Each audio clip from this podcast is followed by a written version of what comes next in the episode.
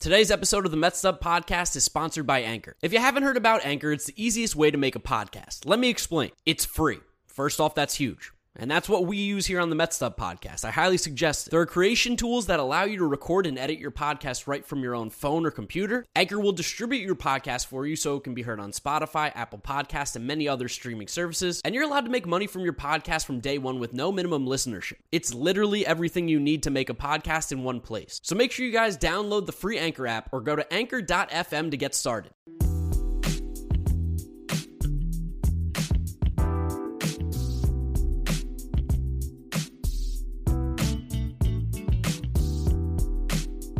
What's up, Mets Up listeners? We're back here for episode number 30 of the Mets Up podcast. Of course, I'm your co host, Draftneck Mark, here with James Shiano Jeter had no range, talking about the series that just wrapped up earlier tonight against the Milwaukee Brewers. Mets took two of three in the series, could have very easily been a sweep, but as we know, the Mets have an inability to close out series and get sweeps. Funny enough, with this episode, we actually went like five minutes before realizing that James didn't hit the record button. So, hey, listen, second time, third time's the charm, whatever it is here. We got the intro, we're going. You know where to follow us on Twitter and Instagram at Mets Up.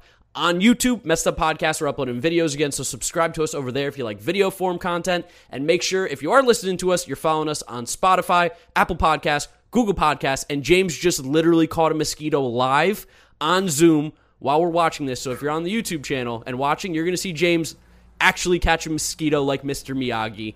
I can't think of a better way to lead you in here. How you doing, my guy? You just caught a mosquito. I'm doing great. Besides the fact I just ruined like a pristine start to the episode. Though I was glad I caught it when I did. But you know what? Catching that mosquito, they got me right back on track. I'm ready to go. It could have been catastrophic, but catching a mosquito, Mets still win the series against one of the hottest teams in baseball. We beat two aces, two of the better pitchers in baseball mm-hmm. this season.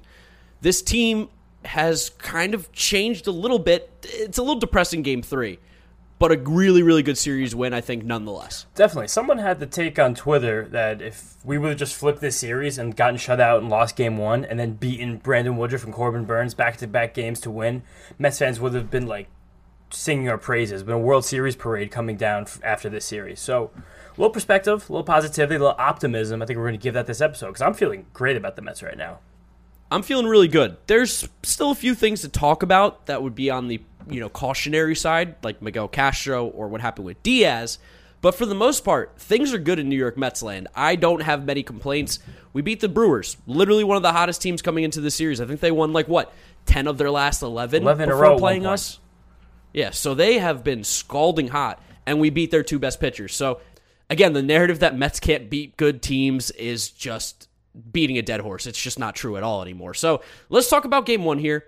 That was, you know, of course, we got the series started. We went up against Brandon Woodruff, and this offense, while it played well against the Yankees, we hadn't really seen a pitcher of quality of Brandon Woodruff because Garrett Cole is not Brandon Woodruff right now, especially without the sticky stuff. Woodruff, as you have said many of times, is a top two pitcher in the league in your eyes. Top five, I think, is really fair, and he was dominant the first, you know, first time around the order. No, the Mets he was literally perfect for three innings. The Mets couldn't muster up anything against Woodruff. And I think the thing that kind of sets Woodruff apart, I'm going to pull this joke from my last intro because I liked it, is that how how like imposing he is as a force on the mound. Like you don't really see pitchers who look like Brandon Woodruff anymore. He feels like a throwback to me. He's got like big shoulders, a big beard, like thighs. Like the guy is strong, and he lets you know it. He's a dude who gets big from lifting hay bales and working manual labor on the farm, plowing fields. Like this is a dude who is a country strong. He's a country big. He's a large human. Definitely. If Brandon Woodruff just like switched up his offseason uh, workout regimen, I feel like he could just play tackle, like in the CFL, the XFL, or something, and he would be damn good at it. That's a dude who could be like a, a, nice guard from the University of Iowa in my eyes. Like he's got the beard and everything. He could be like a the back the blocking tight end, the second tight end who all he likes to do is get downfield and just be mean. Like that's Brandon Woodruff, and he was very mean the first time through the order against the Mets. He was literally perfect against us. I had to put out the tweet because I was like, "This dude's got perfect game stuff tonight. Like I gotta jinx this dude as any way I can." And luckily, it worked, sort of. I mean, it didn't actually do anything, but it worked. I didn't even know you did that because I sent out the jinxing Woodruff tweet as well. Oh yeah, we, I, we both knew that the, we had to throw some whammies on something because he was too good. Natural, I this offense wasn't going to get going without us. No, of course not. Everyone knows that the Mets Up Podcast boys have a direct impact on the performance by the New York Mets on the field. Of course, absolutely. But let's talk about what happened here. Woodruff first time through the order again, perfect. And then the fourth inning kind of got a little gut punch here. Tylor Megill, by the way, very good game. And I know you're going to go into Megill stats and everything because he really is so impressive. But he gave up the home run to Omar Narvaez. Mm-hmm. A little bit of a gut punch because you said, ooh, I think one, one, one run might win this game, mm-hmm. the way Brandon Woodruff is pitching. Mm-hmm. But then the Mets responded immediately, and our guy Brandon Nimmo, who seemingly since he's been in the lineup, the Mets actually know how to score runs. And what do you know? Hit a double. We got a weird bunt from Francisco Lindor, which we'll talk about. Dom sack fly. We generated a run. Dude, the Lindor bunting stuff is becoming weird. Like there were those weird comments made by Rojas after the game that he specifically like I told him I don't want him to do that, and Lindor is doing it on his own because he wants this. It seems like he wants to proliferate this team aspect of the game and get more people involved and sacrifice himself so someone else can pick him up. But I don't think that's really true at all of the sacrifice bunt in the fourth inning. I'm going to say a hot take here, and I don't think Francisco Lindor is this kind of player, but a sacrifice bunt in that situation is almost selfish. And here's why. This is a weird this is going to be a weird spin zone. But I think Francisco Lindor's mind is in the right spot of like I'm going to sacrifice bunt because I want to help the team. Like you said, pushing this team, you know, agenda, pushing this team narrative. But that sacrifice bunt is like a safe way to try and make something happen where Francisco Lindor's hitting two. He's not there to bunt. He's getting paid 330 40 million dollars, whatever he's supposed to get. I don't ever remember the exact number, but he's a 300 million dollar man. He's a good hitter. He's been hitting well. The bunt feels like almost a cop out for him to say that he contributed without having the liability of I struck out in this snare or I didn't get the runner over. Because really, all Francis, all Francisco Lindor has to do up as a left-handed hitter is pull a ball on the ground. It does the exact same thing. He doesn't actually go like 0 for 1 even, so I guess the sacrifice helps a little bit more. Or he can hit a fly ball to the outfield because Nimmo's on second. He's scoring on any deep fly, or he's going to third on any deep fly ball. And he also still has the opportunity to get a hit and drive him in. We talk about this all the time. You can't just really give away free outs, especially early in the game, which was like super weird. It wasn't the seventh, It wasn't the eighth, it wasn't the ninth, it was the fourth. Francisco Lindor's got to swing the bat there. It ended up not mattering, but this is something that is now happening multiple times on multiple occasions where Francisco Lindor is choosing to bunt on his own in RBI scenarios and scenarios where you thought he'd be up there swinging the bat trying to drive in a run. Dude, absolutely. And you mentioned specifically that Lindor has been playing well. This was the only out he made on Monday. He got a hit and he drew two walks. That was it. So for him to take the bat out of his own hands in a situation where we need more than one run. Like it's the fourth inning of a one run game. There's no reason to be sacrificing an out that early, especially against a guy who's very clearly dealing. Why are we giving Brandon Woodruff an out? He's good enough at getting those on his own. There's no reason we should be handing him one. I get that it did work in retrospect that he moved Brandon Nimmo from second to third and Dominic Smith immediately drove him in with another sacrifice, but you almost are telling everyone you're content with scoring one run in an inning with a leadoff double with the heart of the order coming up. And now I guess that looks kind of foolish tonight because we saw the heart of the order all strike out with the bases loaded, nobody out. But we'll talk about that probably like 20 ish minutes. I think maybe it's a confidence thing with Lindor. Maybe like I don't know how I'm supposed to phrase this, but did the booze get to him where he doesn't want to screw something up? But we're living in a world where Francisco Lindor has the second most sacrifice bunts in all of baseball, behind only David Fletcher and that's a like David Fletcher, the meme and everything, but he's not a good player. No, David Dave Fletcher should be sacrificed bunting if he's hitting like his, his Angels still hitting the top of that order, which is insane because Joe Maddon doesn't understand how baseball works anymore. Yeah, but. well, Dave Joe Maddon's whole thing is like, uh, you're struggling, hit lead off, and Dave Fletcher was struggling for a while, so hit him lead off. And if someone the bottom of the Angels order finds their way to first or second base, I would also bunt with Shohei Ohtani, Mike Trout, and Anthony Rendon behind me. But that's not the situation with the Mets. Francisco Lindor, you could argue, is our best RBI threat. He's definitely one of the best. Like this is a guy you want to see swinging the bat. He's he's got to swing the bat more. He's got to be more aggressive in that scenario. He's he's actually playing well since May 31st, which has been all over Twitter. Like he's essentially back to his slash line of old, which is like that 840 OPS, 270 average, 340 on base. Like that's the Lindor player that we all thought we were getting and expecting. But this bunt, man, it's it's a weird narrative because there's not a whole lot of narratives in these games that happened.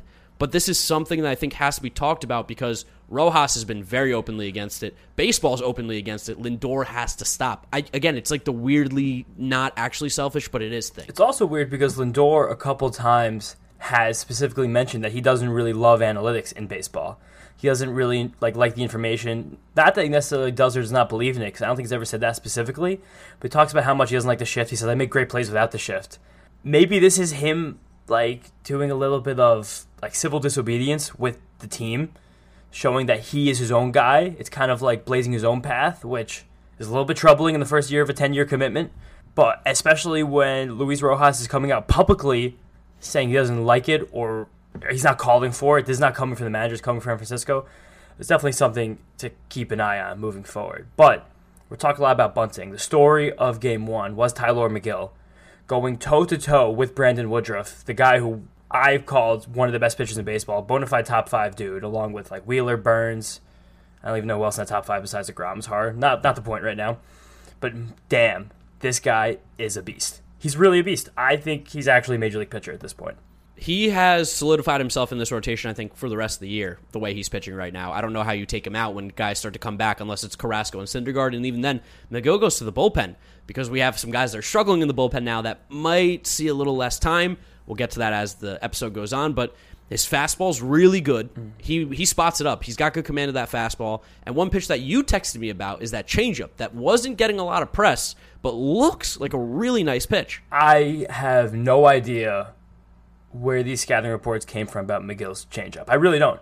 Watching him pitch, it actually appears to be his best pitch. And by the Stuff Plus metric, which was developed by Ethan Moore from The Athletic, who now works for the Twins, and has continued to be worked on by Eno Sarris, we've talked about many times in this podcast, and someone named Max Bay, who's a very talented data scientist, his changeup actually grades out as his best pitch and it's well above average in terms of other changeups in the league. And the slider's second. The fastball actually turns out is third, which almost makes me think that he still has another rung to climb because he's throwing 60% of the fastball still.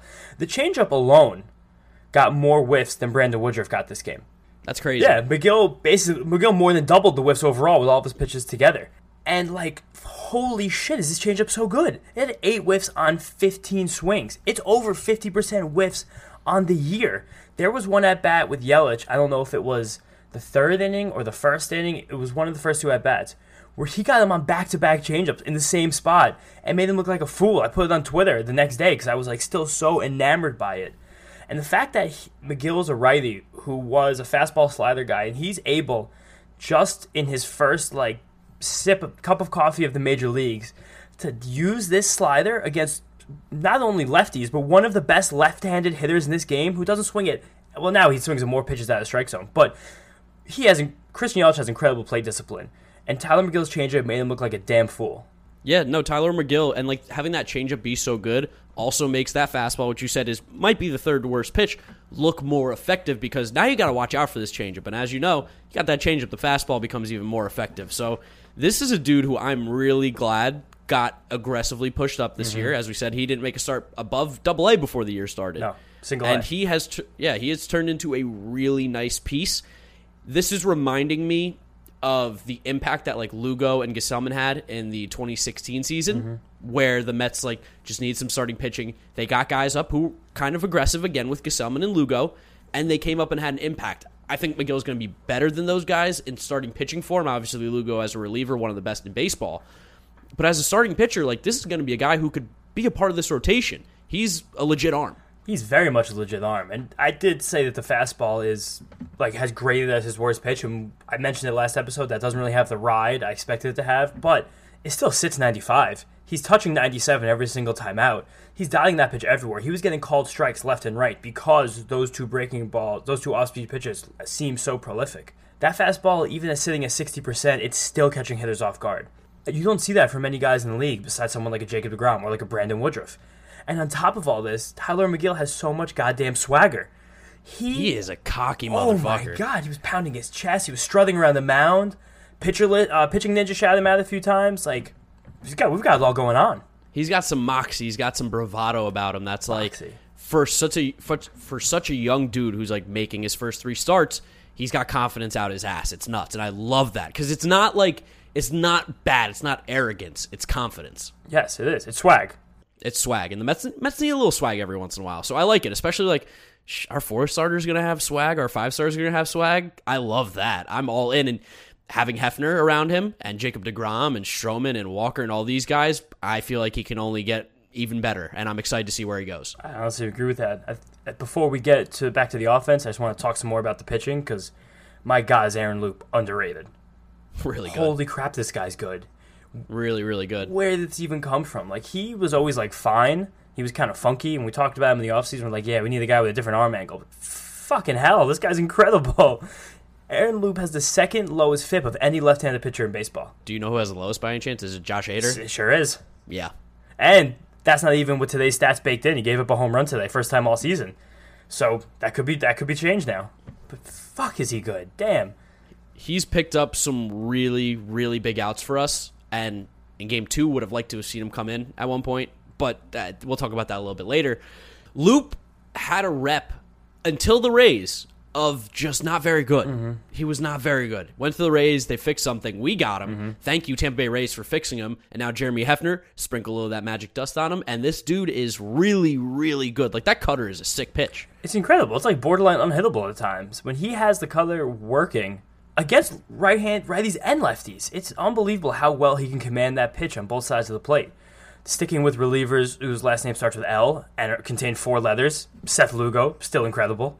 really, really good. He's just, it's like so unfair to have a guy who has like the four or five pitches like Lugo has with the stuff that he has, who can then just come out for an inning or two and use 120% effort. Yeah, it's just so cool that when a guy was originally a starter, most of these relievers were starters, but he is so like aware of his role now that he can channel that and be just unhittable for a period of time.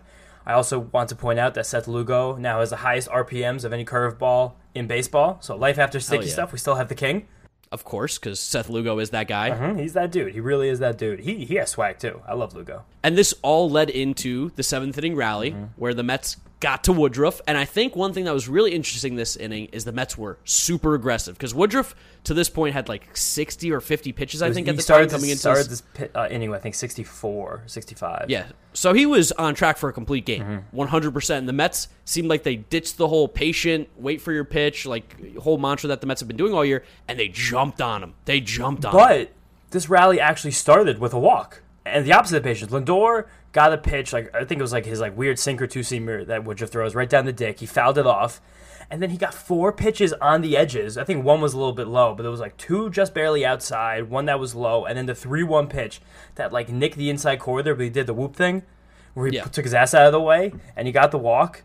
And that's, that ignited the whole rally because then Dom hit a single and then Pete bang bullet to take the lead. smoked Mm-hmm. it. And it was good to see Pete get a hit off them because, I mean, like Brandon Woodruff is a dude who, in theory, should carve up Pete Alonso. He's got a really good fastball, and as we know, Pete can't touch a ball above his belt.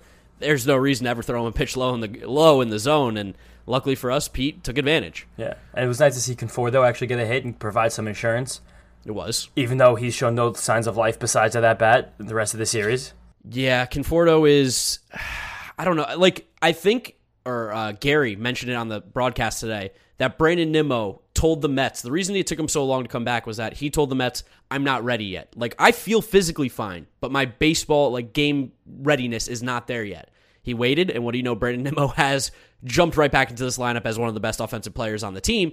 Where Michael Conforto, who maybe got rushed back a little And bit, McNeil, I would put him in that and too. McNeil, who maybe got rushed back a little bit, haven't yet clicked like they should be. Yeah, that's a good point. Honestly, that, that's like, that's probably is what is happening here, and that's a shame. But again, at least he came through here. Came through here. At least, he- yeah, he came through for us, and luckily for us, they left in Woodruff just a little too long, which I thought was interesting. I thought that they would have pulled him sooner. Especially because like while he was mowing us down, like I mentioned before, we, there were no whiffs happening.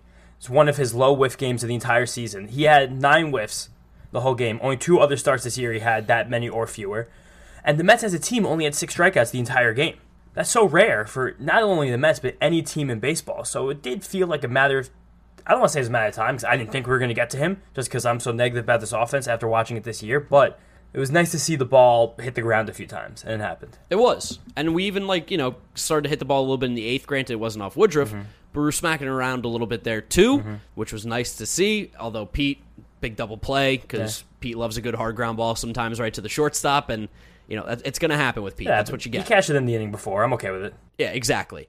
Overall, though, Mets big win. This was a game that you thought at the beginning was going to be just a loss, and the Mets ended up winning. Now there was a little bit of uh, hysteria in the ninth inning as Edwin Diaz came in and made it really, really interesting. Yeah, a little sweaty. I was not feeling comfortable with this. He came in and immediately struggled. Yeah, and this has been a habit of Edwin, not including the second game of Wednesday's doubleheader, but the few outings before where he just doesn't have his peak control immediately.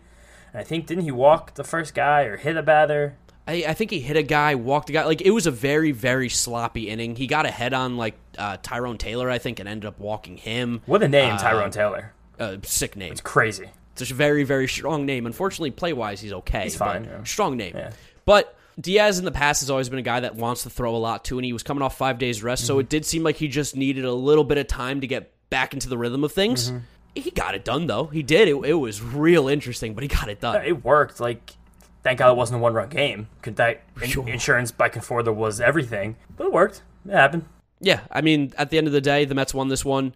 As much as Edwin made us uncomfortable, and we got flashbacks to old Edwin a little bit of like, oh, here we go again. Is this it? No, he got it done.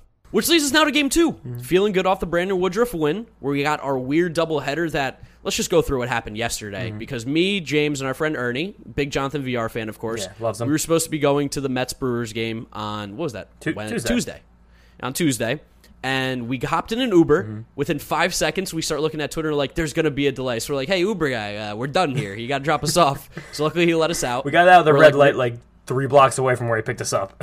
Yeah, like literally just like did like a little half circle. we got and then we yeah, were around the corner. about yeah rou- about to get on the highway and we're like all right we're gonna go to the bar we're gonna hang out the rain's gonna blow over we're looking at like a 9 to 10 o'clock start somewhere in that time we got to the bar we are having some drinks played a little trivia we didn't think we were gonna finish the game of trivia but we ended up doing it fifth out of ninth buzz lightyear we did okay first time ever but we were so amped to be mm-hmm. like one of like two to three hundred people in the stadium because the Mets and everybody on Twitter was like, Mets are determined to get this game in. They want Degrom to pitch. They're gonna do it, whatever it takes. And then at like nine thirty, they were like, "No, we can't play." And it, it ended up being the right move because it just continued to like monsoon and nor'easter over here. The wind, the rain, it was unbelievable. Mm-hmm. But boy, was that a letdown, which then led into our doubleheader of today. We were just so close to having a legendary Tuesday night. It turned out to be an okay Tuesday, but it was so close to being one of those crazy things that would have happened in Mets history that we could have talked about forever. and like being in Queens, we have like the affordability to be like, ah, it's ten minutes to get to Citi Field. Like we can wait around literally all night and head over in ten minutes. It's not that big of a deal. Almost, almost happened. We'll get one at some point. I'm sure of it. I'm determined to get a rain out ten o'clock start that I'm at. But game two got moved to today, of course, Wednesday, where we got the doubleheader. So we got two seven inning games. Corbin Burnes now going up against Jacob DeGrom. A lot different than, you know, the ace that is Brett Anderson going up against DeGrom this switch up scared you a lot. Scared me a lot because I was like, oh, hey, that's going to be a tough game to win because Corbin Burnes, as we said with Woodruff, is one of the better pitchers in baseball. The dude had 58 strikeouts without a walk to start the year. Mm-hmm. And that's not because he's like, you know, getting two or three strikeouts a game and like he's just a control pitcher. No, he just has nasty stuff and was dominating people. And he kind of dominated the Mets a little bit to start. I know the first thing we got a run. But it was the Mets weren't really hitting that well against them early. I mean, I think that we should have gotten more runs in that first inning. Between the double, the bloop single, and then Dom. Did he hit a single? He walked. Dom had the terrible at bat where he faked the sack. Oh yeah, the he like, bunt with one yeah, strike. Yeah, yeah, yeah. That's what happened. Yeah, but the fact that we were two batters into a game where we were down by one run, and had a run off Corbin Burnes, I was like, oh, this is great. We're gonna move off him, and we did not. And there was no moving. No, and then yeah, Corbin Burnes went back to being Corbin Burnes for a little bit, stymied the offense for a few, and Jacob Degrom. Weird, weird start for him. I mean, he was still aw- awesome, of course, because I don't think you're ever going to see this guy really be bad by any means, or even okay. He gave up that weird home run to Luis Urias to lead off the game, and then he gave up the home run to who? Who was it? Jace. oh, friggin' Jace Peterson. That dude. Oh, I hate Jace Peterson. That guy goes back to killing the Mets from like 2011 and 2012 when he was like a young up and coming Braves prospect that had no business being anywhere on this on the field with the Mets. But he hit that home run. He was still good, DeGrom today. It was just again like uh, he's a very scheduled guy as we've said in the past, and it seems like whenever he is not exactly to that schedule, there will be a rough patch, albeit two batters. Yeah. Literally two batters. But there's just like a little glimpse of him being a human sometimes. Yeah, and this is now the third consecutive start where he seemed to just be like slightly off. Like you said, like he's a scheduled guy. He's very regimented. The fact that he probably did prepare as if he was starting yesterday, threw his full bullpen, stayed loose until about 9:15 p.m. and then had to turn around immediately start the game at two o'clock today. I'm sure it threw him off a little bit again for being so freaking regimented. But he was still like dominant when he became dominant. Dominant. He didn't throw more than 17 pitches in any inning today. That's very good. That's incredible. it did take him four innings to reach like peak Degrom, which is like he didn't throw a hun- in 100 miles an hour without a roundup until the fourth inning, and he still only gave up four hits in seven innings. Of course, two of those were solo home runs, but he still only gave up four hits in seven innings. Like, damn, like he's so good. Even when he's not his best, he's by far the best pitcher in baseball. What's crazy is in between those two home runs, he got every single batter out consecutive. Yeah, I think it was like He went, 11 in like a row. 13 in a Yeah. row. Yeah. So like, he just doesn't make sense sometimes because even when he doesn't have it, he's still so good, like you just said. Mm-hmm. But the one troubling thing is that these is now consecutive first innings where he hasn't found the fastball, which is not that cool because we are like pretty close to that stretch where he retired. I believe it was 31 consecutive batters in the first inning. So it seems like something about his routine is maybe a little bit off. There's some type, there's some lack of comfortability for Jacob Degrom early. Again, this could just be the fact that today was a day game after what was like a late night, or if last week in Atlanta, he just the top of the Atlanta order is just very dominant. There's something maybe there, something to possibly keep an eye on. I don't know what's going to happen. And again, as bad as it felt, there was still 10 strikeouts in seven innings with two runs and four Yeah. hits. No, he still had a fantastic His game. ERA just barely snuck up over one, like the horror. Yeah, which oh, terrifying. Jacob Degrom a 1.0, what is it? Oh I think 1.01. it was 1.05. Ooh, so what a what a bad year for Jacob Degrom. Bob Gibson turnover in his grave. yeah.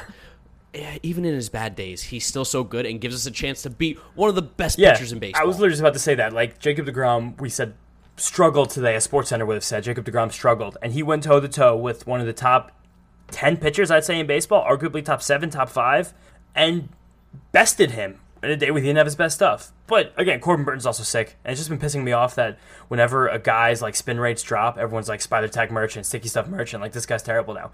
Corbin Burton still has like a 32% K rate since the sticky stuff uh, enforcement has begun. Like sure, he may have gotten worse and his spin rates may have dropped, but this was always a crazy spin rate guy, going as far back to like when he was in Double A. That's how he was even noticed as a prospect, especially early on in the fantasy baseball circles.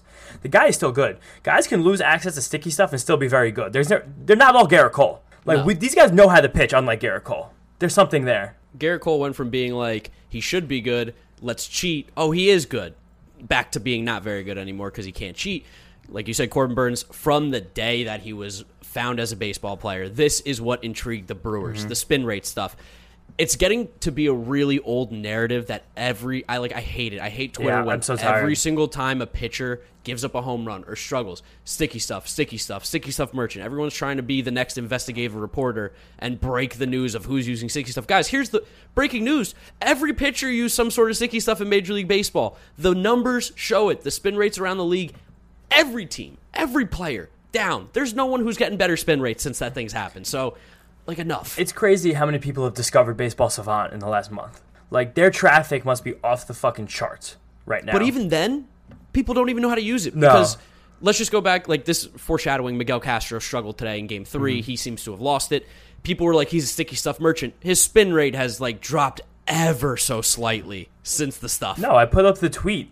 Miguel Castro, only one of his pitches, his slider, actually would benefit from added spin because his changeup is not like the airbender like Devin Williams. It's a standard changeup. You want it to spin less, so it drops. So as we say, the bottom falls out. Same with a sl- sinker. You want a sinker to act like a bowling ball, spin less, and move heavily down in the zone. And Miguel Castro's slider spin rate has stayed ever so level across all his Yeah. outings. He actually had one outing where all the pitches and the spin rate and all of his pitches dropped sharply.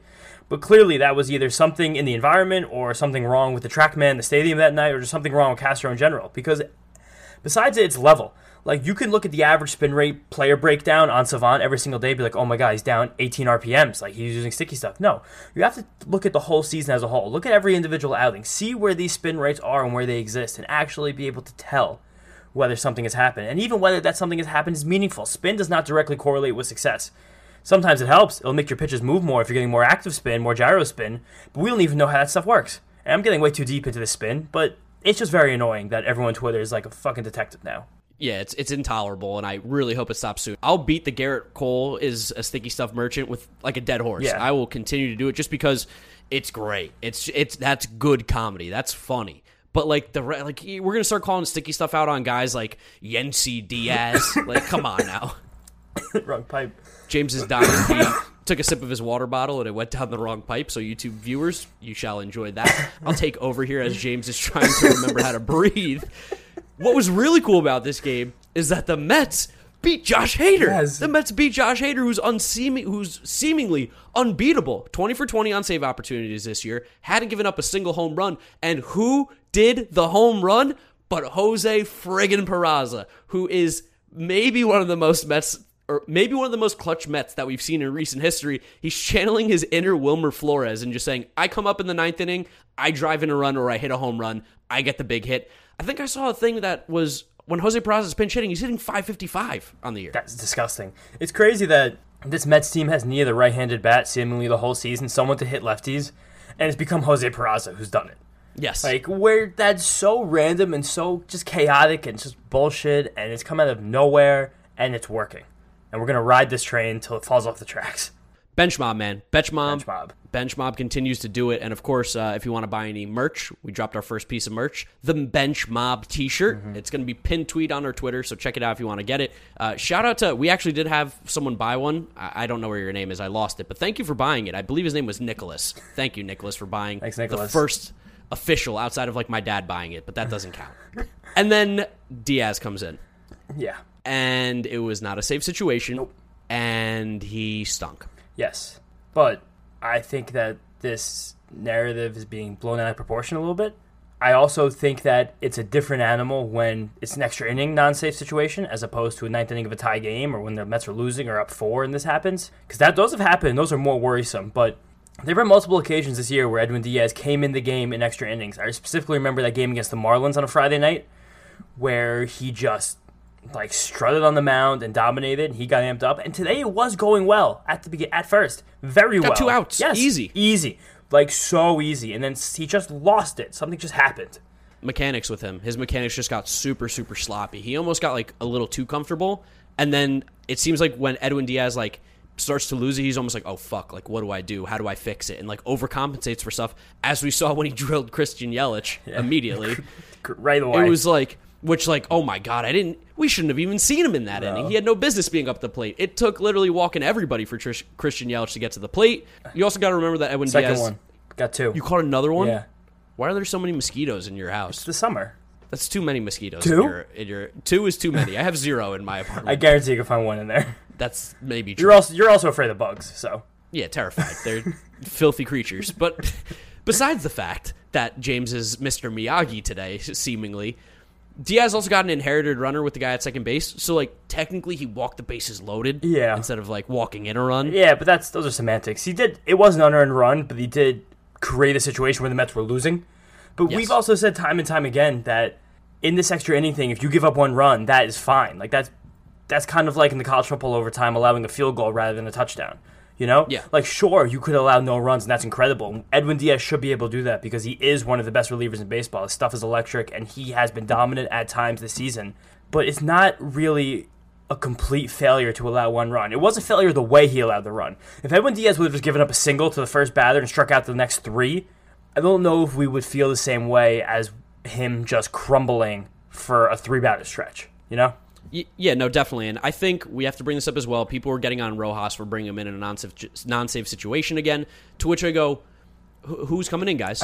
Who's coming in? Lugo pitched the night before. The mm-hmm. only thing that you could have like a legitimate qualm with, why wouldn't Luke come in there to face Yelich? Like he's seemingly there to get our left-handed batters. Mm-hmm.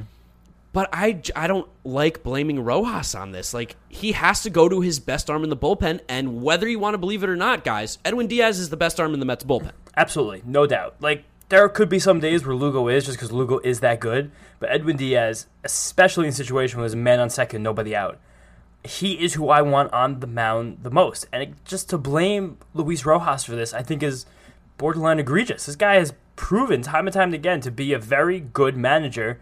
And a guy who's ascending. Like he made a very savvy move in the sixth inning of this game when the Mets had a rally going. He got the double off of Corbin Burnes, which either eventually knocked him out that batter or the next batter.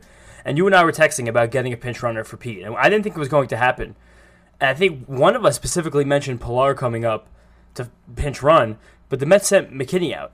And that was Rojas being aware that Josh Hader was going to pitch the seventh inning, and he wanted Kevin Pillar, one of the better Mets bats against left-handed pitchers, to face Hader. It didn't work out with Pillar, but that was the exact same sentiment with not using Peraza, because Peraza, who I'm sure is faster than Billy McKinney, as I think Pillar probably is as well.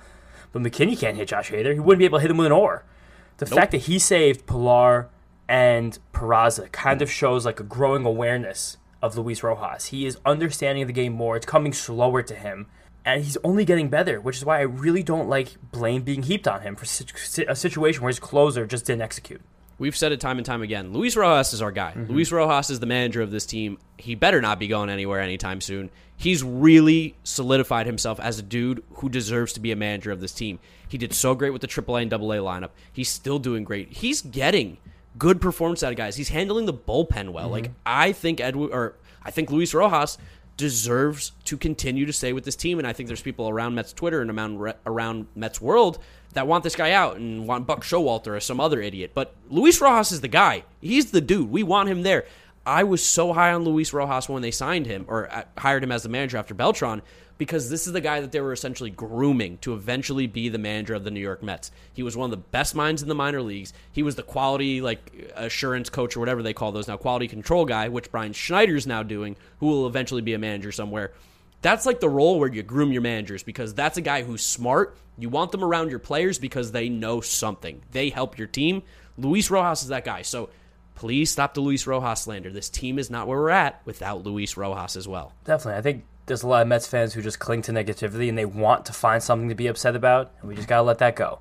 This team is good, and let's jump back into how we won this game in the top, in the bottom of the eighth inning because the fucking bats picked up Edwin Diaz. We did yes, it. they did against uh, what was it? Bruce Sutter, Bruce Sutter. not Bruce Brent, Brent, Brent Suter. Yes. Yeah, Brent, Brett, Ivy League guy. Yeah, I, I, interviewed him. Super nice guy, really nice. He nice. is like a really quirky, funny dude, which you would expect from a lefty. Gave a great Jim Carrey impression. You expect from a lefty. yeah, great Jim Carrey impression. He's also very uh, eco-friendly. Super sense. big on that. He like sells reusable water bottles. So if you're into that, check out Brent Suter, Bruce, whatever his name is, Suter's like whole cause. What's his actual name? I think it's Brent. Is Brent Suter. Okay, Brent Suter. I've come across zero Brents in my life. He's the first one. But anyway, He's a guy who's been really good for the Brewers this year, yeah. and he just lost it in that inning. He walked in everybody. He did, and he's had control problems in his past. He's like just always been one of those soft throwing, like change up sinker guys. And yeah, he walked everybody, and Jeff McNeil came through. He did it needed it so badly. Mm-hmm. He has been struggling this year, specifically with runners in scoring position, and also weirdly enough, that's his first ever walk off RBI for the Mets. That is crazy, and he has been struggling in runners in scoring position. They flashed it. I don't know if it was this at bat or the at bat before, because he was up multiple times with guys in scoring position. His batting average is hovering around 100. We don't like using batting average, but that's still a scary number. Yeah, there's very few players. I mean, maybe one who can have a one in their batting average as the first number and be positive offensively, and that's Yasmani Grandal. And Jeff McNeil's not that guy, so no. he needs to hit 300 to be effective. And Jeff McNeil has been injured, missed a large chunk of the season, but he still came into this game with only 10 RBIs in the season, and yeah. I think about 150 at bats, which is a pretty troubling number to say the least. I mean, it's almost like Luis Guillorme's RBIs. I think he has one on the season, has like 150 at bats as well. Like, those two guys are not driving in a lot of runs, but McNeil got it when we needed it. Mm-hmm. Thank you, Jeff, friend of the channel, friend of the podcast. Glad to see him. He needed that. He really needed really that. Bad. I'm, I'm happy to see him get it. And then as we move to game three, he just wasn't in the lineup. Yeah, they sat him and Nimmo mm-hmm. because we were facing Brett Anderson. I, I don't know. Again, it, Rojas is not making these lineups. We know that. Mm-hmm. This is coming from up top. I don't get it. I don't like it. I don't understand it. No. No. Stop. We did the exact same thing when we um a couple weeks ago, the Friday doubleheader against the Phillies when Dom had the walk off single, and against Matt Moore, he sat the second game. Mets love punting the second game of a doubleheader. They love saying, "Hey, maybe." Dude, we can't sweep anybody. The Mets have just two sweeps of at least three games on the season, and one of them did include a doubleheader with a walk off. That Friday, that doubleheader you were at in uh, I think that was April. The Mets ended up sweeping the series, the Phillies four games. Yes, I was at that one. Yes, and then the Di- the Diamondback series with the raccoon fiasco. Those yes, are only two sweeps in the season. Not since May have we had a sweep, and we continue to just win two out of three, two out of three, two out of three, two out of three. I want just finish it one time. The second Manny Pina hit that home run tonight, it was all over. There was no chance we were going to hit the ace that is Brett Anderson. No, Manny Pineapples, who is not a very good hitter by any means, seemingly, of course, hits another. I think he owns the Mets, by the way. I think he's another guy who just statistically hits very well against the Mets, because why wouldn't he? I don't know how we can't touch Brett Anderson. I know like Lock. he's a sinker ball pitcher, curveball, right? He's a curveball guy. Definitely a curveball guy. I feel like I saw a lot of curveballs, and we know that the Mets can't hit a curveball for their well, life. Burnes is doing that too. There was a point in the game where Burnes was like over seventy percent curveballs. It just felt like the Mets were pounding everything into the ground. But that being said, the Mets had a friggin' chance. Yeah. We had a shot. did. And we just whew, slipped through our fingers in the middle mm-hmm. of the order. Shit the bed. Oh my Yep. God. We shouted out Brad, Brad Boxberger before this series because it's a shock that the Brewers have gotten anything out of that guy. He's been bad for what feels like a generation. He's just not a, he doesn't have much. No, he doesn't have much, and they get something out of nothing. But he walked three consecutive batters. Nimmo drew a crazy tough walk in a pinch situation. My God, does that guy have balls of steel?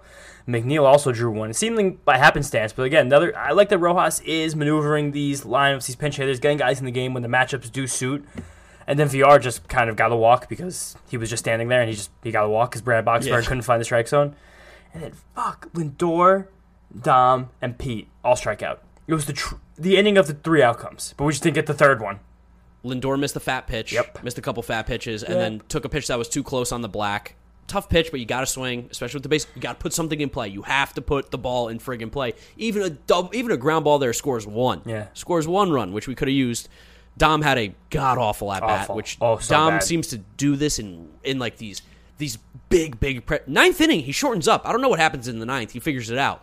And he But had besides the ninth, he doesn't know what to do. It seems like in these pressure situations. no, and he had a pitch right down the middle. Like he swung out of his shoes on and went right through it, right through it. Oh, Mets were looking for the grand slam. We Yeah. haven't hit one this year. They were hunting for it that inning. Our whole lifetimes, the Mets seem to stink with the bases loaded. There's no, I don't, I remember so few grand slams in my lifetime. Robin Ventura. That's about Fernando the only time I remember Tatis grand Sr.. slams. Yeah. David Wright that one time, Uh, listen to what we're saying. Yeah. One, that one time he hit a grand slam. literally, it's not. That was that's the first game at Citi Field against the Padres when the Mets gave up tons of runs in the first inning. No, what other franchise would give up tons of runs in the first inning of their new ballpark? A home run in the first pitch. And and the old Citi Field with the Great Wall of Flushing, where nobody it had a Jason Bay's career. Nobody could hit a home run there. It was impossible to score runs. the Padres figured it out, but we're you know living in the past here. It's only ten years ago. We yeah, only ten years ago, but we had we had an opportunity to really get the Brewers back again, let them off the hook. The middle of the line just has to be better. It's really what it comes down to. It does, but what it also comes down to is that the Mets beat the Brewers two out of three games. One of the best teams in the National League. So now the Mets have taken the season series from the Padres, beaten the Brewers two out of three times, and ended the Cubs season. Yes, That's pretty good in, in, in retrospect. and we've also you know in our division beaten around the Braves, Uh-huh. beat the Phillies. The Nationals were kind of even-ish with them. Mm-hmm. No, I Like think they have our number so far. Do they? Oh yeah, they smacked us that last series. Big time yeah, smacked yeah, us. yeah.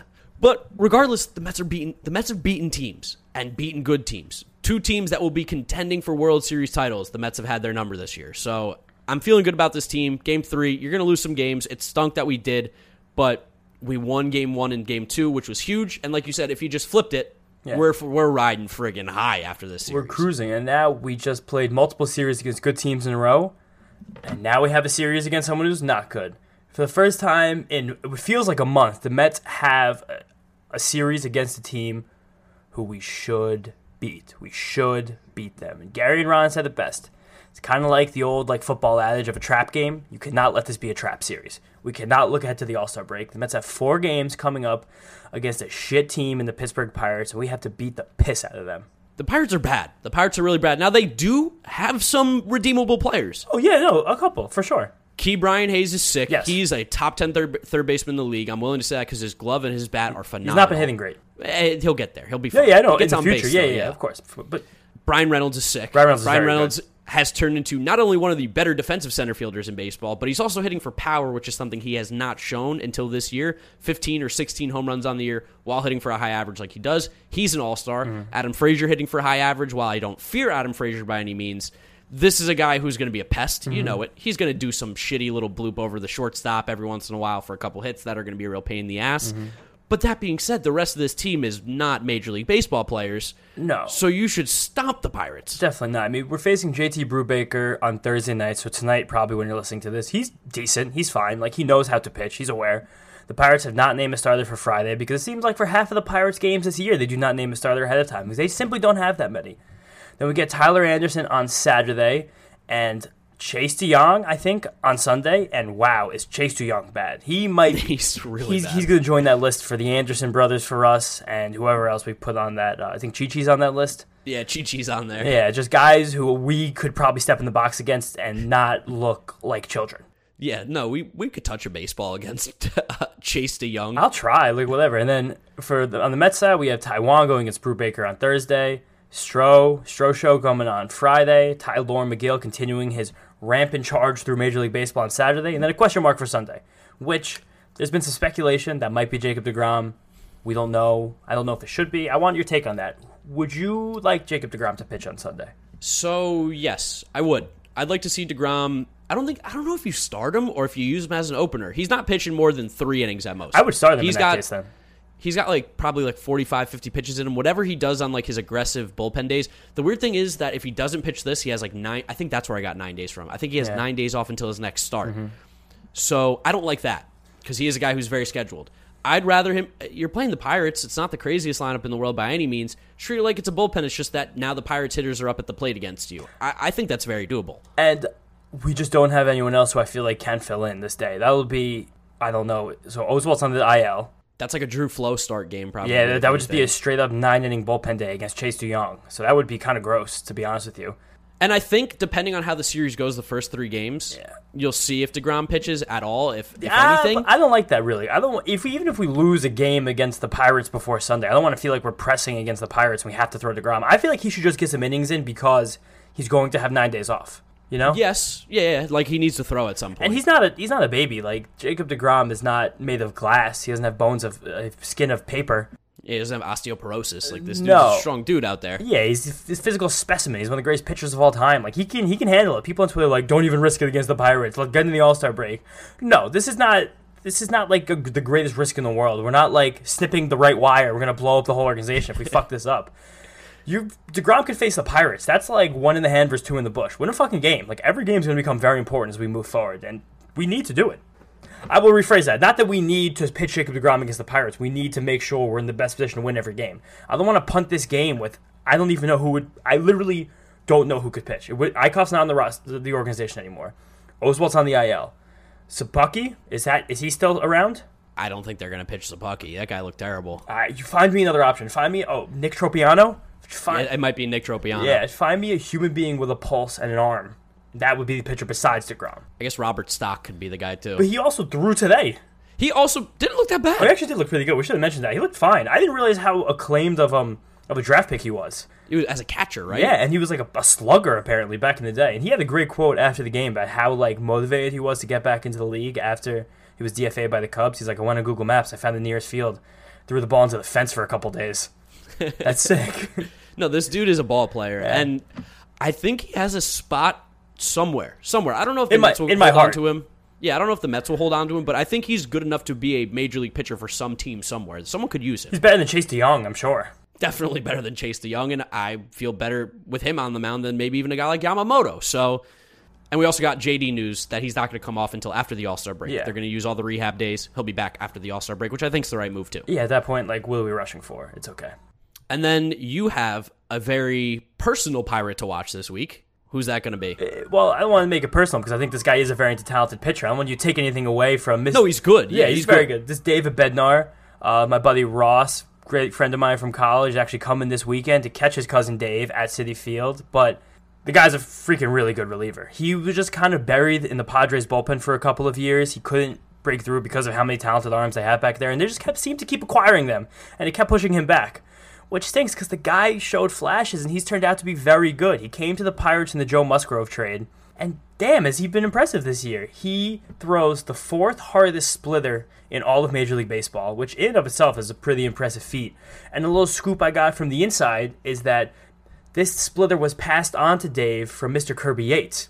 So as a very good splitter. one of the best splitters we've seen this generation of baseball. So as Kirby Yates um, dissolved into baseball dust, dissipated, flew away in the wind, he passed on his greatest gift to a new young reliever breaking through. And it's helping him. Along with that splitter, Dave sits 97. He can touch 100.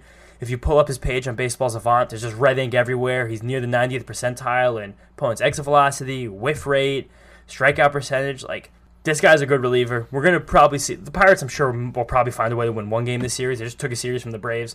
When they are ahead, you're going to see David Bednar setting up for probably Richard Rodriguez. And you're going to be like, wow, this guy does have pretty good stuff. That's cool. and that's a very talented baseball family, as we've learned, Mm-hmm. because Dave Bednar's brother, Will Bednar from Mississippi State, is our perfect segue into our draft preview because the New York Mets have the number 10 overall pick, and a guy that could be picked is Dave Bednar's brother, Will Bednar, who is flying up mm-hmm. boards for the MLB draft based on his performance in the College World Series. This is a guy who was a borderline first round pick before the College World Series performance, but after he like almost no hit Texas and had great games against Vandy, he just kept going up and up and up to the point where he might be a legitimate possibility for the Mets at 10. He's sick. He's got a really good fastball, disgusting slider, which some believe could be the best pitch in the entire draft class. Mm-hmm. Best pitch out of any pitcher. Doesn't matter who it is. Mm-hmm. His slider might be the best pitch in the entire draft class. He's and he's he's a good pitcher. He's very like you don't have to fix a lot with him. No, and he has it. Like whatever it could possibly be. Like Will Bednar, he's tenacious, he's aggressive, he's confident, he pitches with the right amount of emotion, which I think we see from a lot of the college baseball players, especially in the College World Series. But he just felt very much in control of the things happening around him. Like I think back to that game three where he went up against Kumar Rocker, another Mets target who I'm sure you'll get to. And he had a very shaky first inning, coming off three days rest. In the clinching game, Mississippi State, as a university, has never won an organized, like a team sport championship. Ever. The That's wild. Fangraphs reported that an estimated 1% of the population of Mississippi made their way to Omaha at some point during the World Series. An entire state on Will Bednar's back, the broad shoulders of Bednar, and he dominated the vaunted Vandy lineup. No hits through, I think it was six or seven innings. Yeah, Vandy is a loaded college baseball mm-hmm. team. For those of you who aren't keen on the college baseball scene, Vandy is essentially the Los Angeles Dodgers of college baseball. Every single year, they're very good. They almost win the SEC every single year. They're a College World Series contender every year. They have some of the best college prospects every single year. To shut them down is quite the feat. On three days People don't rest. shut down. On three days yeah, rest. three days rest. And to go up against Kumar Rocker, who at one point was the consensus number one overall draft pick. Mm-hmm. Everyone thought he was going to be number one. He slid a little bit because of poor performances in the College World Series. There's also concerns with some command with him, and really what you're going to get from him Here's the thing with Kumar Rocker. You hear those negatives and you think, why would you take him? Well, there's a lot of good reasons why. If available at 10, I think the Mets will 100% take Kumar Rocker if he is there. One, the talent is there. He was one of the best college pitchers in baseball for the last three years. Threw a no hitter as a freshman against Duke. That was his big coming out party. And then he had just dominated ever since. Fastball, not a particularly fantastic pitch.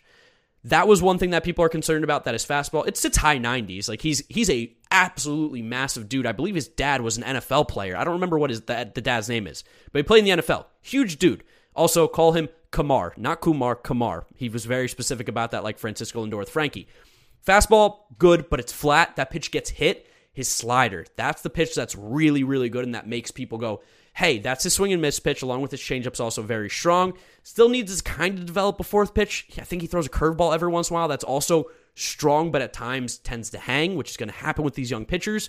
But if Kamar's available at 10, Mets will also take him because this was a guy, like I said at the beginning of the year, was possibly a number one overall pick. People thought for sure he was a lock there, dropped with a little bit of a down season, but that's going to happen when you also have a year off from college baseball. Some other guys that the Mets could take at the number 10 overall pick. A lot of college players here. The Mets have been a little aggressive with prep bats recently, but as we know, Sandy Alderson likes college players. David Peterson, Michael Conforto, mm-hmm. just to name a few, some college players, even a Jeff McNeil, college player. Mm-hmm. Matt McLain, guy from UCLA. UCLA, great baseball school. A lot of these schools that we're going to mention are really good baseball schools. Matt McLain's a very safe pick. He's a middle infield prospect, probably more of a second baseman. Good athlete, good speed, good glove, hits for average, little bit of pop in his bat, not anything that you're going to go crazy about. He's essentially a guy the Mets would take that would go high into their, you know, prospect rankings right now and be used as a trade. Matt McLain wouldn't be anybody that you'd expect to see on the future of the New York Mets. Colton Cowser is a guy from Sam Houston State, which might make you go, where the hell is that? Texas school. Colton Cowser profiles a lot like Christian Yelich. He's a big, lanky kid who hits for average. The power is there, and he showcased it this year in college baseball. I think he had like uh, somewhere around 15 to 20 home runs this year, which we hadn't seen from Colton Cowser in a while. Really good athlete, can play center field, can stick there for a little bit he's got a good bat. That's why you would take him. But of course, with college players, the development is always key because these guys, you're drafting them at 22, 23, 21. They've got to be able to fly through the minor league system. You take some risk when you draft some college players that are outfielders. Sal Frelick from Boston College. This is a guy I'm not particularly high on. I don't understand the hype with it, but I think we have to mention it because I've seen him connected to the Mets a lot. He's five foot. Him and McLain have been connected to the Mets in every mock draft I've seen. Yes, and neither of those guys are particularly exciting. When you think of a top 10 pick, you want someone who's exciting. Sal Frelick is the definition of unexciting. He is pretty boring to me. Now, maybe I'm being a little bit harsh here because I don't see a high ceiling with this guy. His floor is very high. One of the safer picks in the draft right now. But he's essentially to me a Brett Gardner type player. He's five foot nine, short, stocky guy who's got some nice speed, plays a corner outfield spot, plays it pretty well as well, just like Brett Gardner. Not a particularly great arm, hits for average, slaps the ball around, can steal bases. Very good college player. This guy came out of nowhere from Boston College. You don't typically hear of a lot of hitters coming from that school. I just am not crazy about this pick, and I'm, I'm sure from what you're hearing too, James, you're not excited about a college hitter that's just kind of fine. No, I mean, based on what you tell me, I'm not very advanced in the college scouting game. That's definitely Mark's forte. I believe everything you say full throttle. I will take all those takes as gospel. But Frelick just doesn't seem to me to have the power ceiling you'd want from a top 10 pick. And I think about these aren't the same players because the guy I'm going to mention was much more prolific, especially in college. But I think a lot about Nick Madrigal, where everyone knew exactly who Nick Madrigal was going to be. He was going to play great defense. He had great speed, uh, contact skills out the wazoo, and was never going to give you power just simply because of his size and the way he swings and just like his makeup. Like there are short guys who have generated tons of power. I think about Altuve and Bregman specifically, but Madrigal just doesn't have that kind of stocky build. I think Frelick reminds me of that, where I'm sure he'll be a fine baseball player for a period of time but there's just not the like the height I want a top ten pick to reach. If you told me I'm taking Sal Frelick in the second, third, fourth round, hell yeah, sounds like a great little baseball player. Sounds a little bit like a Jeff McNeil type. But with your number 10 overall pick, I don't like it. So I'm not saying that he's not going to be good. At number 10, I don't like it. Another college player that could be really interesting, but there are some health concerns, is Sam Bachman out of Miami of Ohio. He's a right handed pitcher who has flown up boards this year, thrown really, really hard. A little like three quarter side army. He's a starting pitcher for sure. Throws about 98 on average with some arm side run. Has hit like 101, 102 this year, which is the thing that excites people. Has like three very, very strong pitches, but he has some injury concerns. So that is what could scare off Sam Bachman from the Mets. I kind of put um Gunnar Hoglund in the category of Bachman right now too, as being like a more polished college pitcher where the stuff will jump out, but he's literally in the process of Tommy John rehabilitation right now. Yeah, Gunnar Hoglund, if he didn't have Tommy John's a top 10 pick. That's yeah. a fact. But because of the Tommy John, he's going to drop to maybe the middle of the first round. He still could be a top 10 pick anyway, because something the Mets have liked to do in years past is take like a bit of a safer first round pick and then shoot over slot as the rounds go on. And Hoglund's a guy who you could negotiate with in a way to get him under slot and then take more risks on prep bats in the mid rounds. Again, something the Mets have done. Which I want to now lead into a prep bat that could be, I don't know if it's a safer pick, and I don't know if it'll necessarily cost less, but they could reach on a guy like Colson Montgomery, who's this really big left handed hitter, lanky kid. He's technically a shortstop, probably more of a third baseman, really, if we're being honest. I don't know how he's going to play shortstop at like a, a professional baseball level, but saw this guy directly at the combine. Huge, massive kid. And like you can only imagine he's going to get stronger and bigger. The one thing that concerned me is he had a lot of topspin on the balls that he was hitting, but when he hit the ball, everyone stopped what they were doing. Like when he hits it right, I mean, he's 18, 19 years old, whatever he is, and he's hitting the ball like 430, 440 feet with a wood bat. That is really, really good stuff. He was turning heads at the combine. He was a first round pick to begin with anyway, but there's a chance that the Mets could go after him. Mets have been linked to him a little bit. The Mets were heavily scouting him apparently at the combine as well, so that's worth noting. Couple pitchers that I want to mention. We talked about Will, Will Bednar being that guy. We talked about Kumar Rocker. I also want to bring up Jackson Jobe, who is the best high school arm in this draft class, without a doubt. Throws about 95, that's where he sits, can hit like 97, 98. And of course, he's he's a high school kid, so there's room for growth there. But his slider, just like we said, Will Bednar's slider might be the best in the class. I was hearing Jackson Jobe has the best pitch of being the slider in the class. His RPM on the slider is about 32 to 3,400. For you guys at home who are wondering what that compares to a Major League Baseball pitcher, that would be the best slider at Major League Baseball this year and that's with sticky stuff being included. So Jackson Jobe has a filthy, filthy slider, one of the nastiest sliders I've ever seen. Really, really repeatable mechanics that are like super compact, super easy to you know do multiple times. This is a good pitcher. Might go in the top five. It depends how aggressive teams want to be, but there's also a chance that he drops to 10 if teams aren't going to be as aggressive. Very, very talented guy. Also, son of a former professional golfer. Uh, the dad has like some weird name, but Jobe's the last name. Ty Madden's a guy that I know you talked about a little bit. Hmm. Pitcher from Texas, big dude, very strong, has a lot of pitches. I think like four legit yeah. pitches here. I'm not as high on Ty Madden because I just didn't see anything that jumped off the page to me. It seems like a guy who's like he's got the four pitches, and they all except the fastball. The fastball's a little hard. All kind of rank average right now to a little above average, but he's huge, big, strong kid, and of course, people think that you're gonna be able to get more out of him. So I understand it. Wouldn't be my first pick, especially if there are some guys on the board. But I could understand why the Mets would do that. Yeah, I like Madden a lot, specifically for the Mets, because I feel like he'll be able to impact his organization relatively quickly.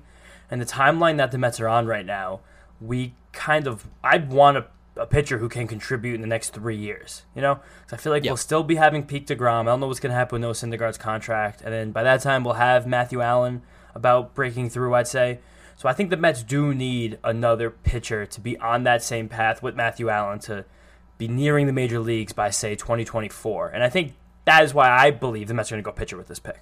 And I will say that this draft class is super weird. The last few years in the draft, it has been pitcher, pitcher heavy. Now, of course, Spencer Torkelson, number one, Adley Rutschman, that's who you're thinking of the last few years. But this year, you've got Jack Leiter and Kumar, and we'll throw Will Bednar in there too. Those are the three most like hyped pitching prospects that have like some really, really plus stuff right out the gate. It's not a very deep pitching class. You're getting later in the first round, second round, where you're seeing guys that are really high school arms throwing like 92, 93, hitting 95, teams hoping they can mold them into being this top frontline pitcher. There's not a lot of huge arms right now in the draft. So maybe the Mets do get aggressive because they know that in the later rounds you might not be able to find some of these guys. The last guy I want to mention that the Mets could maybe take at the number 10 overall pick again, big maybe, he might probably won't drop to here is Brady House. First off, great name because this dude is literally built like a fucking house.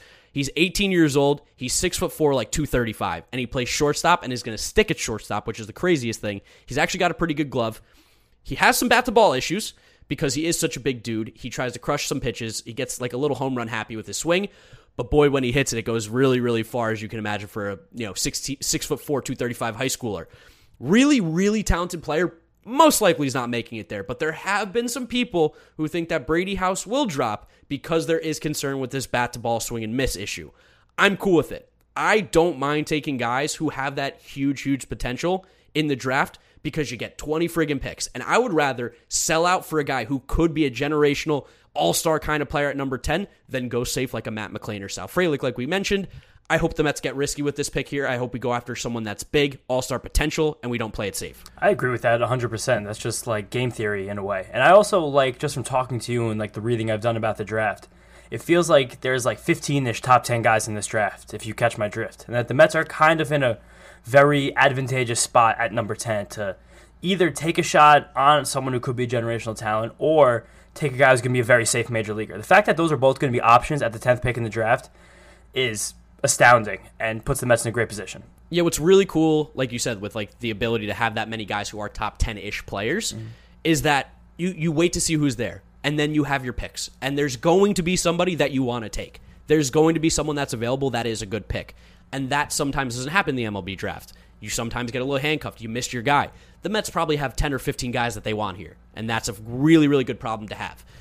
Some other guys that the Mets could look at later. These are not first round picks by any means. These are just guys that I've simply watched some stuff on that I like. Second, third, fourth, 20th round. I hope that the Mets at least look at these guys and take them. And number one on my list is a guy I've been telling you about since I saw him take one swing at the combine. His name is Ryan Spikes. Shout out to this kid. Follows me on Twitter. I've been hyping him up ever since I've seen him play. Great baseball name. Great baseball name. And he is a great baseball player. On MLB Pipeline, he's ranked, I think, like 195 out of 250 right now, so not particularly high. I'm pretty sure he shot up to the top 100 this week. Okay, yes. Well, that's on Baseball America, I Oh, think. okay, yeah, man. he jumped 100 spots on Baseball America's rankings. Now, I can't see where because I don't pay for Baseball America, but he jumped 100 spots. And I talked to JJ Cooper, who's at Baseball America there at the combine. He was watching Ryan Spikes closely. This dude is a player. He's five foot eight or five foot nine. He's a short dude, but he's strong. He's built built like an ox. He's very very strong. He's a shortstop right now. Probably turns into a second baseman, but you're looking at a Jose Altuve ish type player at that second base spot, and with a mid round pick, third, fourth. I don't know if he's gonna make it that far. I don't. I don't really know. It's tough with the draft. Teams take who they want. Ryan Spikes is a guy I would love to see the Mets take. Hits the ball to all fields. Great contact hitter. He's also got pop. He was putting up some of the best exit velos at the draft combine, going up against guys who are bigger, stronger, uh, older. You're going up against college players, and he was putting up some of the best exit velos, hitting some of the furthest home runs. He put on a show at the combine. I love this kid. He seems like a great pivot off of Matt McLain. To take Yes. a high upside pitcher or just like a really physically mature high schooler, and then to take Ryan Spikes, either jump him in the second or third round, probably be able to sign him under slot because he doesn't have that much hype. I think you are actually driving the Ryan Spikes hype train. You you are I, I firmly believe that. I don't think that he was getting as much hype until I started tweeting about this guy nonstop at the combine. It's true, and it's good. That's good for him. You're gonna make the kid some money. That's incredible. Yes, another guy that I really liked at the combine, TJ White. Shout out to TJ. He also follows me. It's just a pure coincidence that I really like the guys that followed me. I swear to God. But they saw me hyping them up and then they followed me. They're like, oh, 30,000 followers. Let's follow this guy. Met his parents. Great people. They thanked me very much for tweeting about him. Have I not told you this? No, you did not tell me that. I was sitting down watching, you know, the high school kids play, and a parent sit down next to me. And they're like, "Hey, thank you so much. Like, have you been tweeting about my son?" And I was like, "Who's your son?" And they're like, "TJ White." I'm like, "Oh, I, I love that kid's swing." I'm like, "He's a ball player." They're like, "Thank you so much. You like made our day. He followed you. Like, he was so happy that he saw that tweet. I felt great about That's that. That was really that was a really cool moment. Also, South Carolina people, which is cool. He's a guy who's 17, so he's super, super young. I'd love to see the Mets take this guy whenever he's available. Like he's not, he's probably not like even a first 10 rounds guy, but he's 17, runs really well, switch hitter, hits for power from both sides, outfielder, corner, first baseman as well, maybe at some point. So that's why his stock's a little bit lower. Is that he's not one of those up the middle positions that you crave. But I like the guts of this kid, and at 17, he's friggin' huge. And he's super underrated because he comes from a baseball state in South Carolina, hotbeds all around, and the University of Indiana snuck him, and they got him. He was going he's going to the University of Indiana if he doesn't get drafted or signed. Um, some other names I'm just going to throw out. I'll mention some guys that like I think have some really cool stuff. Brock Selvidge, left-handed pitcher, sits around mid 90s at like his max, 92, 93. He's been working with a pitching group. I don't remember which one it is, but I tweeted about him and they were throwing love that like this guy has been working his ass off the last year and his stock has risen. He's an LSU commit, so clearly he has some talent. I'd like to see the Mets look at him. James Wood is a really, really interesting player that the Mets can maybe take in the second round. He's about six foot seven. He's like 220. He's a big, strong kid. Plays the outfield. Great athlete. The bat to ball skills are very, very, very sketchy. But he hit one of the furthest home runs I've ever seen with a wood bat. Granted, it was from a Twitter video, but if you look it up, you might remember if you guys have seen it. He's this big left handed kid, played at IMG Academy, crushed the ball that was above his head with a wood bat, and just watched it. I know exactly who you're talking about. Yes, Yeah. James Wood. I'm interested in that. That's swing alone. I go, I'm willing to take a shot on him. so him. I want to see James Wood. Spencer Schwellenbach. I believe he's going to the, or he's from the University of Nebraska. Weirdly, a shortstop and right-handed pitcher. Throws 95. People like what he's got on the mound. Really good guy. Might sneak into the first round, probably around that 50ish range though. Braden Montgomery, another very good out, athlete in the outfield, switch hitter. Edwin Arroyo, shortstop out of Puerto Rico, very very good glove. Has some pop in the bat that he showed at the combine he just kind of falls in that he doesn't hit the ball that hard. So that's where you might get a little concerned. Malachi Knight, another one of these really, really good, high potential, high ceiling guys. Also, good name. S- strong name. Strong and name. he's a guy who's going to go to UCLA. UCLA prospects have been getting drafted up like crazy recently and have turned out really good. Malachi Knight, two guys that have no hype that I like Cam McGee, Cameron Muller, Ethan Wilson out of the University of South Alabama. Robby Martin out of Florida State. We got an Ohio State Buckeye here with Seth Lonsway, OH. left-handed pitcher who was actually hyped up as a possible first-round pick last year, but ended up not getting picked. He just, I don't think, was ready to go. He has some crazy case stuff. Mets should keep an eye out on him. This is a dude who could be a very, very sneaky late pick. That is going to be very good. Seth Lonsway. Keep an eye out for that. Chase Mason, who the Padres were all over there, and if the Padres are all over a guy, I want him. South or North Dakota, so they don't play much baseball out there. He's a big, strong kid. He's like again six foot five, like or six three, six four, six five, two ten. He only hits fly balls. This is super interesting. He only hits fly balls. Has no idea how to hit a ground ball. Hits them really, really far or really, really high. So those are your two outcomes, or swing and miss. Three true outcome guy, and he is one of the fastest players available in the draft. Plays center field. Good prospect. Jackson Lynn, strong kid. You can see what I like. I like big, strong guys because I want high potential players, and I think that's what the Mets should be doing. The Mets, as an organization, have been a little safe recently in their drafts with some of the players that they've been picking. Now that we have a very good major league roster, I think it's time for the Mets to take a little bit of a risky approach. Take guys with more tools as opposed to the safe picks that you know what you're going to get. Let's be aggressive. Let's try and get some top talent here. There's a lot of good players. The Mets can really strengthen this farm system and even use these guys to then be trade pieces in future future drafts. Whatever it's good or future trade deadlines. Whatever it's going to be, this is a very very talented draft. And I just talked about the draft for like super, super long here. We're going on our longest episode easily. Mm-hmm. But I, I, I love the MLB draft. I've fallen in love with it since last year. Super exciting. I was money last year. I'm trying to be money again this year. Cash money. Cash money. Baby. Cash money. So that's where we're going to wrap up episode number 30 of the Mets Up Podcast here. I'm your co host, Draftneck Mark, here with James Shiano. Jeter had no range. Follow us both on Twitter. I just told you our ats. Follow the Mets Up Podcast on Twitter and Instagram at Mets Up. Subscribe to the YouTube channel, Mets Up Podcast. Drop us a rating. Drop us a review on Apple Podcasts, Spotify, Google Podcasts, wherever you listen to us.